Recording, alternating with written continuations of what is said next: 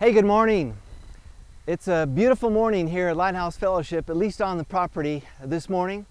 I want to thank Kelly and the worship team for working so hard this week to get all that beautiful music together for us to worship by today. Wasn't it glorious? Love that phrase. Praise the King, He is risen. Praise the King, He is alive. What a declaration for us on this amazing morning. You know, it had to have been a peaceful morning like this that Mary went to the tomb. But even though it was a peaceful morning, there was darkness all around them, much like there is for us today. With the COVID-19 virus continuing to wreak havoc on our society, there's so much concern and worry, and understandably so.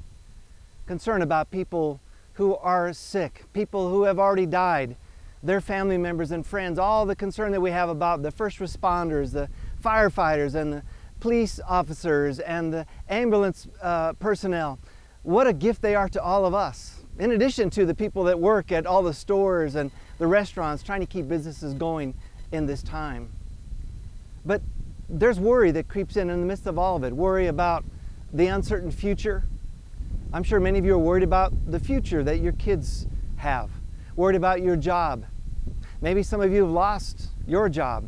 Maybe some of you are thinking about having to cut employees because of the challenges of the economy right now and the market going up and down and up and down. Oh, the abundance of worries is huge right now, wouldn't you say? And I'm sure some of you are thinking right now, you know, Frank, I'm not sure I should be watching right now because you're making me depressed. I'm getting sad all of a sudden. And my point is, that is exactly the place that the two Marys had to have been that morning when they headed to the tomb. They were so sad. Their best friend, Jesus, had died. He had been not just died, but he had been killed in most terrible way that anybody could die. You heard at the beginning of our service this morning the people reciting the story from Scripture about what happened on Palm Sunday and leading us through the week to Thursday when Jesus had his last meal with his friends, and to Friday when he had the trials, and then the beating that he took that would have killed almost anybody in that day. And then finally, having Jesus nailed to a cross and dying. Oh, the two Marys had plenty of reason to be sad on that peaceful morning as they headed to the tomb. But then, something happened. Let me read to you from the book of Matthew, the 28th chapter, verses 1 through 10. Here's what it says. Early on Sunday morning, as the new day was dawning, Mary Magdalene and the other Mary went out to visit the tomb.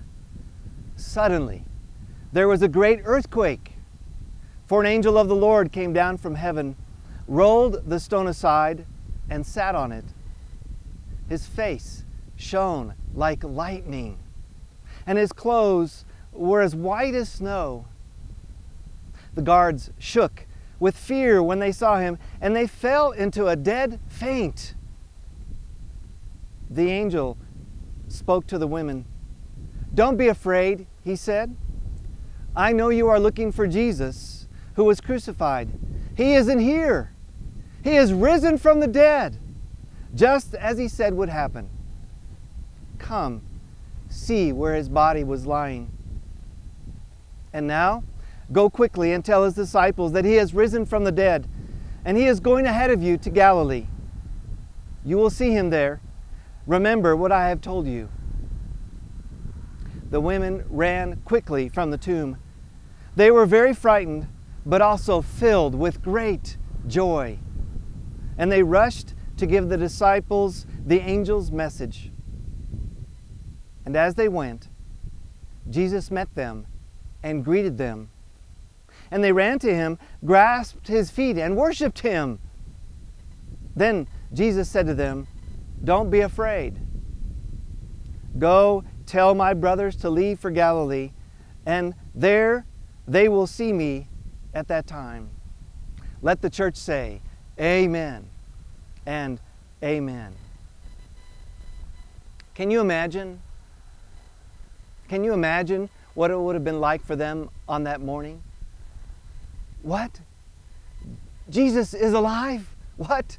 Jesus is alive? Luke's gospel tells us that Mary's left almost immediately and ran to tell the disciples.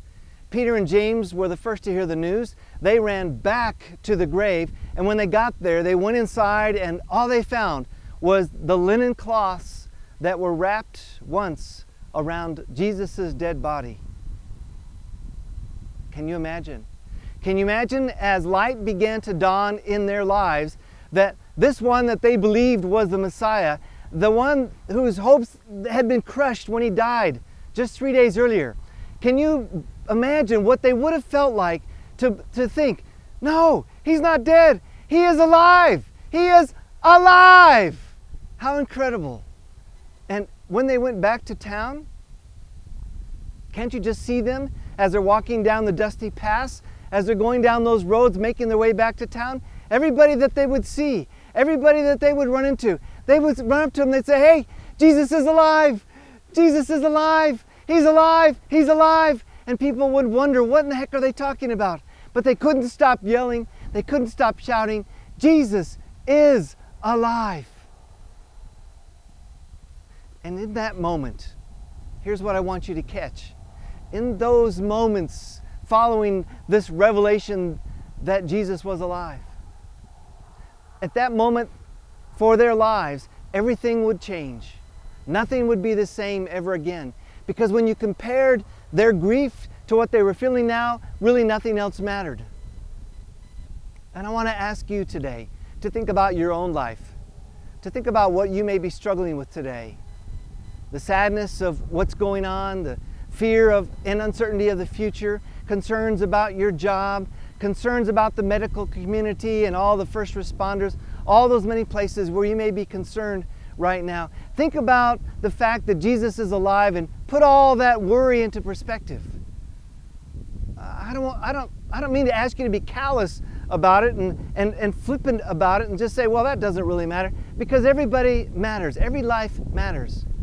But I'm just asking you to take your worries and put them into the hands of Jesus, because he's alive. He is alive now and forever and forever and forever. And what a gift he is to each one of us.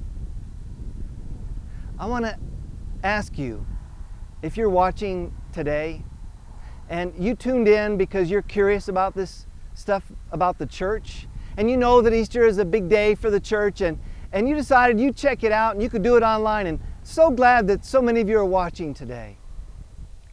Please know that what the church has been saying for over 2,000 years is the same message today. Jesus was the Son of God. He was a real man, but he was also fully human. He lived just like you did, just like I do. And he died a terrible death on a cross for a crime he did not commit. But he died so that coming back to life, he could give us life. That if we would just invite Jesus to be the Lord of our lives, that we would find peace and we would find purpose unlike we can find it anywhere else. And to begin this journey with Jesus, it's really a simple thing. You just got to take your pride and set it aside for a moment and own that your life is not the way you want it to be. Own that your own selfish desires have gotten in the way of fulfillment in your life. You've tried just about everything, but you've not tried God. You've not given God the opportunity to really bring you the peace that you want. So today, even right now, even if you're by yourself, sitting there looking at your computer right now, I invite you to make the most important decision you could ever make in your entire life. To open your heart, to confess to God, say, God, I'm sorry for the brokenness of my life. I'm sorry for the way that I have sinned. And I pray, God, that today you would enter your heart. Enter my heart. I invite your Son, Jesus, to be the Lord of my life. And if you would do that today, you would begin a new day dawning in your life. You would begin a journey unlike any other journey you could experience in this life. please make that decision today. And for those of you who are watching who are committed to Jesus already, may you today commit to the power of Jesus Christ again today, because Easter is every day, right? It's not just once a year, it's not just every Sunday, it's every single day of the week. Can I get an amen? Amen. Before I finish this morning, I want to ask you to do two things. The first thing I'd like to ask you to do is I want to invite you to make it part of your practice, part of your daily discipline for Jesus, to do something crazy. And the crazy thing that I would ask you to do is to simply find one person each day, to say to them, hope you're having a great day today. Jesus is alive. When you go check out at the grocery store, when you get your groceries, say to them, thank you for what you do. I just want to remind you that Jesus is alive. To a coworker, to somebody that's walking down the street, to somebody that you run across as you're walking the dog, say, have a great day. Jesus is alive. That's the kind of people we got to be, friends, because the world is looking for hope. And at this time, when all this darkness is creeping around us, there is a great, brilliant light that shines. And we need to proclaim that light by simply telling people, Jesus is alive. What a gift. The second thing I want to ask you to do is to invite you today, before you have your Easter meal, whether it be lunch or dinner, that before you have your meal, when you're seated at the table, maybe you're by yourself, maybe you're with your family, but in either case, grab some communion elements, hopefully some bread. If you don't have bread, use a cracker, use whatever you can. Get a glass or a goblet or whatever, put some wine in it, or some grape juice, or some orange juice, or some prune juice, I don't know what it might be. It could be some water. The color and look of it doesn't matter. It's a symbol for what today is about, that Jesus rose from the dead. And take your bread and offer it and say, this is the body of Christ broken for you, and give it to each person around the table. And after everybody has got their bread, then take the cup and hold it up for them and remind them, this is the cup of the new covenant, poured out for many for the forgiveness of sin.